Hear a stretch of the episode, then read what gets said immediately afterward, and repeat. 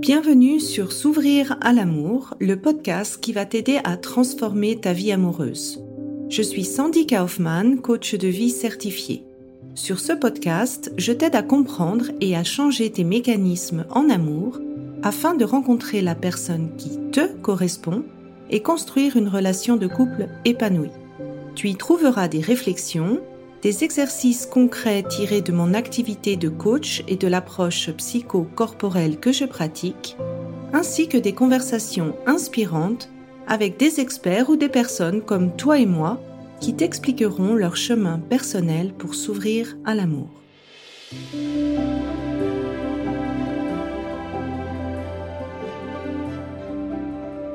Tu écoutes l'épisode 33, se remettre d'un ghosting. Alors ça me tenait à cœur de faire un épisode sur le ghosting car j'ai vu plusieurs euh, personnes qui ont vraiment souffert de ces expériences de ghosting et j'avais envie de te donner des outils pour arriver à dépasser ce cap parce que finalement, en fait, euh, le fait de rester dans cette blessure après un ghosting te punit deux fois euh, de l'expérience. Donc une fois de l'expérience que tu as eue, que la personne arrête de te donner euh, des nouvelles, et en plus le fait que ça te freine de vouloir euh, recommencer à essayer de rencontrer des personnes.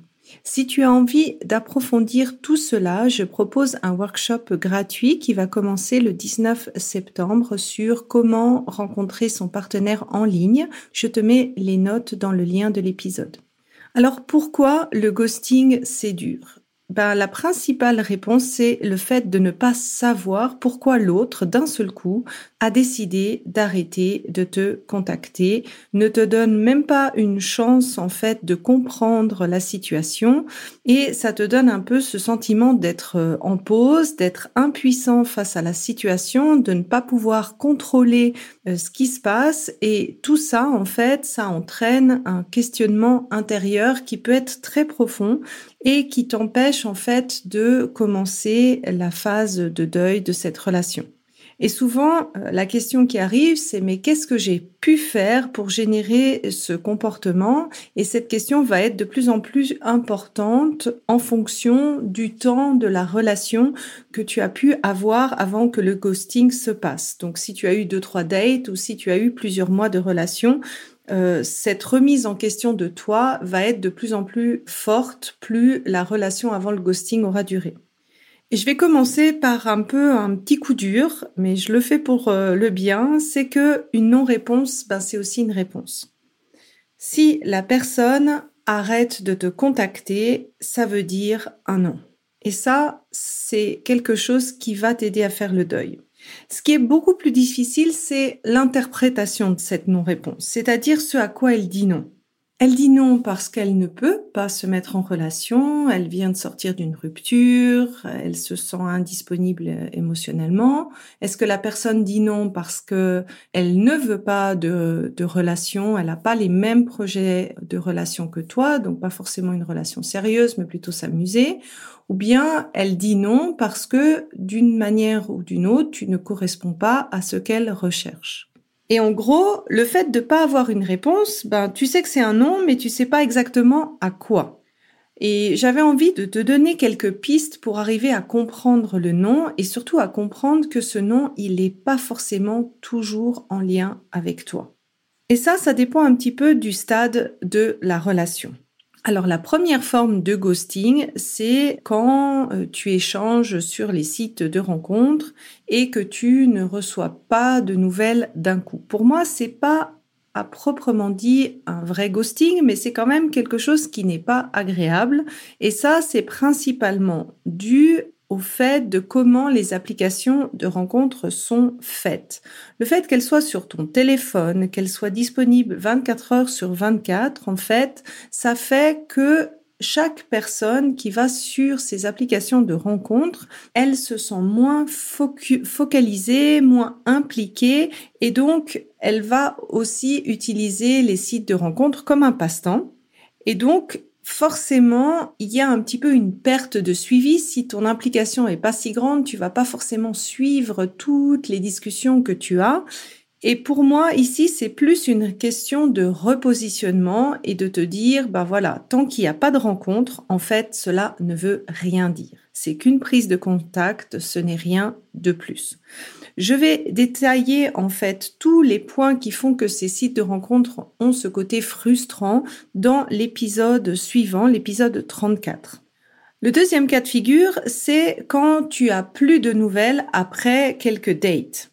Et là, à ce stade, c'est un petit peu plus difficile parce que ton investissement émotionnel, bah, il est déjà un petit peu plus important. Et là, ce que j'aimerais t'inviter à te questionner, c'est te dire que bah, finalement, les trois, quatre premiers dates, c'est aussi une phase de choix j'en parle plus en détail dans l'épisode 6 sur les stades d'une relation amoureuse. Et c'est une phase où tu commences à connaître la personne. Et à ce moment-là, en fait, le ghosting, il peut signifier vraiment plusieurs choses. La première, ben, que la personne, elle pensait avoir envie d'une relation et au moment où elle commence à essayer, ben, elle se rend compte qu'elle ne veut pas ou qu'elle ne peut pas, qu'elle, que c'est pas encore le bon moment pour elle pour être en relation. Ça peut être aussi le fait que la personne a daté plusieurs personnes et qu'elle fait son choix sur une autre personne. Ou bien ça peut être aussi le fait que elle a fait quelques dates avec toi et elle se rend compte que tu n'es pas euh, ce qu'elle recherche ou qu'il n'y a pas de compatibilité, mais elle n'arrive pas à te le dire euh, en face, soit par peur de te blesser, ou euh, tout simplement par lâcheté et manque de courage de, de dire cela. Et le troisième point, c'est si tu ne reçois plus de nouvelles après avoir débuté une relation, à ce stade, c'est souvent quelque chose de plus profond. C'est souvent des peurs qui rejaillissent en fait chez l'autre partenaire et qui sont en lien avec l'attachement, ou bien que la personne, ben, elle te connaît encore plus profondément, puis elle se rend compte en fait qu'il euh, y a une incompatibilité. Et tu vois en fait que finalement, ici, avoir ou non des nouvelles de sa part, ça change pas l'interprétation des noms.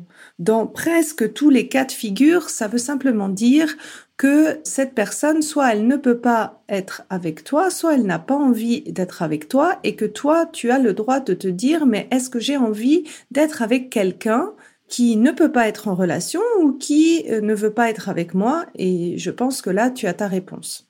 La première étape, c'est d'accueillir tes émotions et de calmer ton vélo mental.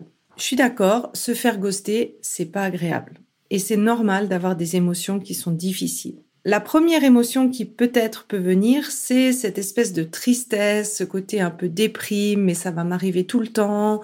C'est toutes des choses qui me font mal, où je me sens perdue, je me sens désespérée. Et à ce moment-là, bah, la meilleure chose, c'est d'accueillir tes émotions, d'aller dans ton corps, pas essayer de commencer à analyser avec la tête. Et je vais te mettre dans les notes une méditation de Kundalini Yoga qui t'aide à sortir de, de cette tristesse ou bien tu peux ressentir plutôt une forme de colère, une forme d'injustice parce que tu trouves que c'est pas correct et vraiment à juste titre de ne pas dire euh, à l'autre que c'est fini. Et je te mets également dans les notes de l'épisode un lien vers un exercice de Kundalini pour calmer cette colère. Si tu vois en fait que ce ghosting commence à accaparer tout ton esprit, que tu en deviens presque obsédé, là c'est important de t'aider à sortir en fait de ce cycle de pensée négatif, de ce cycle de pensée obsessionnelle et je te mets également un autre exercice de Kundalini Yoga qui t'aide à sortir de, de ce cercle négatif de pensée qui ne t'aide pas à tourner la page et à avancer.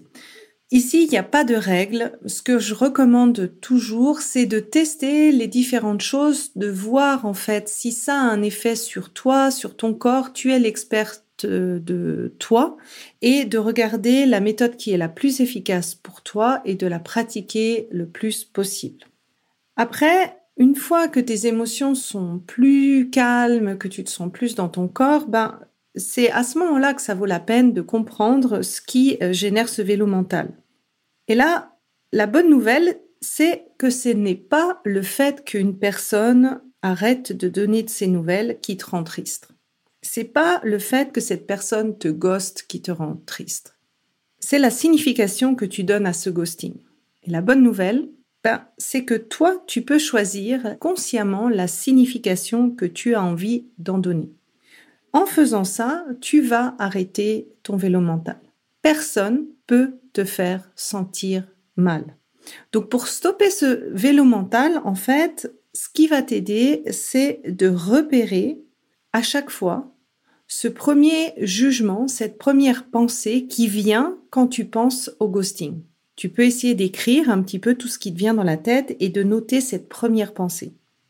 Et de te donner le droit de choisir une nouvelle pensée qui est plus positive et qui va te permettre d'éviter cette spirale qui est toxique. Ça, c'est la méthode de choisir à nouveau de Gabi Berstein qui en fait t'aide à passer outre le jugement que tu fais de ce ghosting sur toi ou sur ce que ça veut dire de toi. Donc si je te donne un exemple, il m'a ghosté parce que j'ai fait quelque chose de faux ou parce que je suis pas assez bien, tu peux décider consciemment de dire, ben, le fait qu'il me ghoste, ça en dit plus sur lui que sur moi. Ou bien, tu peux décider de penser que chaque ghosting, en fait, ça m'évite de perdre mon temps et ça me rapproche du bon partenaire pour moi. Je sais que c'est pas facile et je sais que quand je t'ai dit ça, tu as sûrement dû te dire, mais Sandy, elle est folle. Cette souffrance-là, je me le suis pas créée moi-même. Mais je t'invite à penser, par exemple, euh, d'autres personnes qui ne souffrent pas du tout du ghosting. Comment ça se fait que ces autres personnes-là, elles le vivent pas mal, ce ghosting? Ben, Tout simplement parce que elles considèrent que le ghosting ne dit rien sur elles, leurs valeurs, ce qu'elles sont, mais plutôt sur ce que l'autre peut ou veut faire à ce moment-là. Et c'est pour ça que la prochaine étape que je te recommande, c'est de reprendre ton pouvoir. Si une personne te ghoste et ne te donne pas de réponse, tu es aussi en droit de réagir face à ce ghosting et de te positionner. Pour cela, tu peux te poser la question, mais est-ce que moi, j'aurais envie d'être avec quelqu'un qui ghoste Eh bien, si ce n'est pas ton cas, exprime-le. Si tu as encore la possibilité d'envoyer un message et que tu en ressens le besoin, fais-le. Arrête la relation, dis-le. Si tu n'as pas cette possibilité parce que la personne t'a bloqué et que tu n'as aucun accès, à ce moment-là, écris-le ou dis-le à haute voix devant une glace. Ça va te libérer tout autant. En faisant ça, ça te paraît peut-être euh, minimal, mais Symboliquement, ça veut dire que tu reprends ton pouvoir sur la situation. Ça veut dire que tu exprimes ton désaccord par rapport à ce qui s'est passé et ainsi tu peux commencer ton processus de deuil et tourner la page. Parce qu'on ne peut pas contrôler le fait que quelqu'un te ghoste. Ça, ça risque d'arriver. Mais par contre, tu peux toujours contrôler comment tu souhaites réagir face à ce ghosting et surtout de décider de ne pas laisser ce ghosting impacter ta recherche de partenaire. Si par contre tu as quand même l'impression de surréagir face aux situations de ghosting, c'est-à-dire que ta réaction émotionnelle est particulièrement intense, à ce moment-là, ça vaut la peine de creuser et de regarder quelles ont été les expériences passées qui peuvent te faire sentir en insécurité face à l'inconnu ou au non-contrôle. Parce que une surréaction émotionnelle, c'est souvent l'indicateur que le ghosting que tu vis actuellement réactive une blessure du passé. Par expérience, avec les personnes que j'ai accompagnées, les personnes qui sont particulièrement sensibles au ghosting ont expérimenté dans leur passé des situations insécurisantes où elles se sont senties en danger face à l'inconnu. Donc ça peut être un accident ou un choc quelconque, ou bien des personnes qui ont eu des expériences face à la mort, le décès soudain de quelqu'un, ou bien une naissance difficile, ou bien qui ont eu des expériences avec la maladie. Donc des personnes qui ont souffert de maladie ou qui ont vu leurs proches souffrir de maladie. Ce qui fait qu'elles ont développé une certaine méfiance face aux choses qu'elles ne peuvent pas maîtriser et elles se sentent un petit peu constamment menacées par la vie parce que forcément, ben, la vie, on ne peut pas tout contrôler. Et donc, ça fait une sensation que le corps est comme en alarme constante et n'arrive pas à se relaxer. Et pour se libérer de ça, il y a pour moi vraiment deux étapes. La première, c'est de comprendre quelles sont les expériences passées qui font que tu te sentes en insécurité dans ces moments-là face à l'inconnu ou face aux choses que tu ne peux pas contrôler? La deuxième étape, en fait, c'est de sortir ce corps de cet état d'alarme constant, cet état un peu de, de sidération ou de surréaction émotionnelle en éliminant en fait le surplus émotionnel que tu as accumulé dans le corps suite à ces événements passés qui fait que à chaque fois que tu revis le même genre de scénario en fait tu surréagis et enfin, de t'aider à reprendre ton pouvoir face aux situations de ghosting. Parce que comme je l'ai dit tout à l'heure, tu peux pas contrôler le fait que quelqu'un te ghost, ça, ça serait mission impossible, mais tu peux totalement, et tu es totalement au pouvoir de changer l'impact que ça a sur ton bien-être émotionnel et euh, sur ta démarche de recherche de partenaire. Tout ce travail-là, ça fait partie intégrante du programme S'ouvrir à l'amour où on passe pas à pas au travers de ces étapes. Si tu as envie de commencer ce travail, bah, je te donne euh, les liens de ce programme dans les notes de l'épisode. Ça me ferait très plaisir d'avoir ton retour euh, sur cet épisode car vous avez été nombreux et nombreuses à me le demander. Donc n'hésite pas à commenter sur Instagram ou à m'envoyer un petit message. Et on se retrouve la semaine prochaine pour l'épisode 34 sur la frustration engendrée par les sites de rencontres. Pourquoi on ressent ça? Si tu apprécies ce podcast, la meilleure façon de m'encourager est de me laisser une revue 5 étoiles sur Apple Podcast ou de transmettre cet épisode à une personne de ton entourage qui en a besoin. Et enfin, si tu es prête à t'ouvrir à l'amour et à transformer ta vie amoureuse, je t'invite à rejoindre mon programme de coaching S'ouvrir à l'amour. Tous les détails se trouvent sur mon site sandykaufman.ch. Et n'oublie pas, il n'y a que tes peurs qui te séparent de l'amour.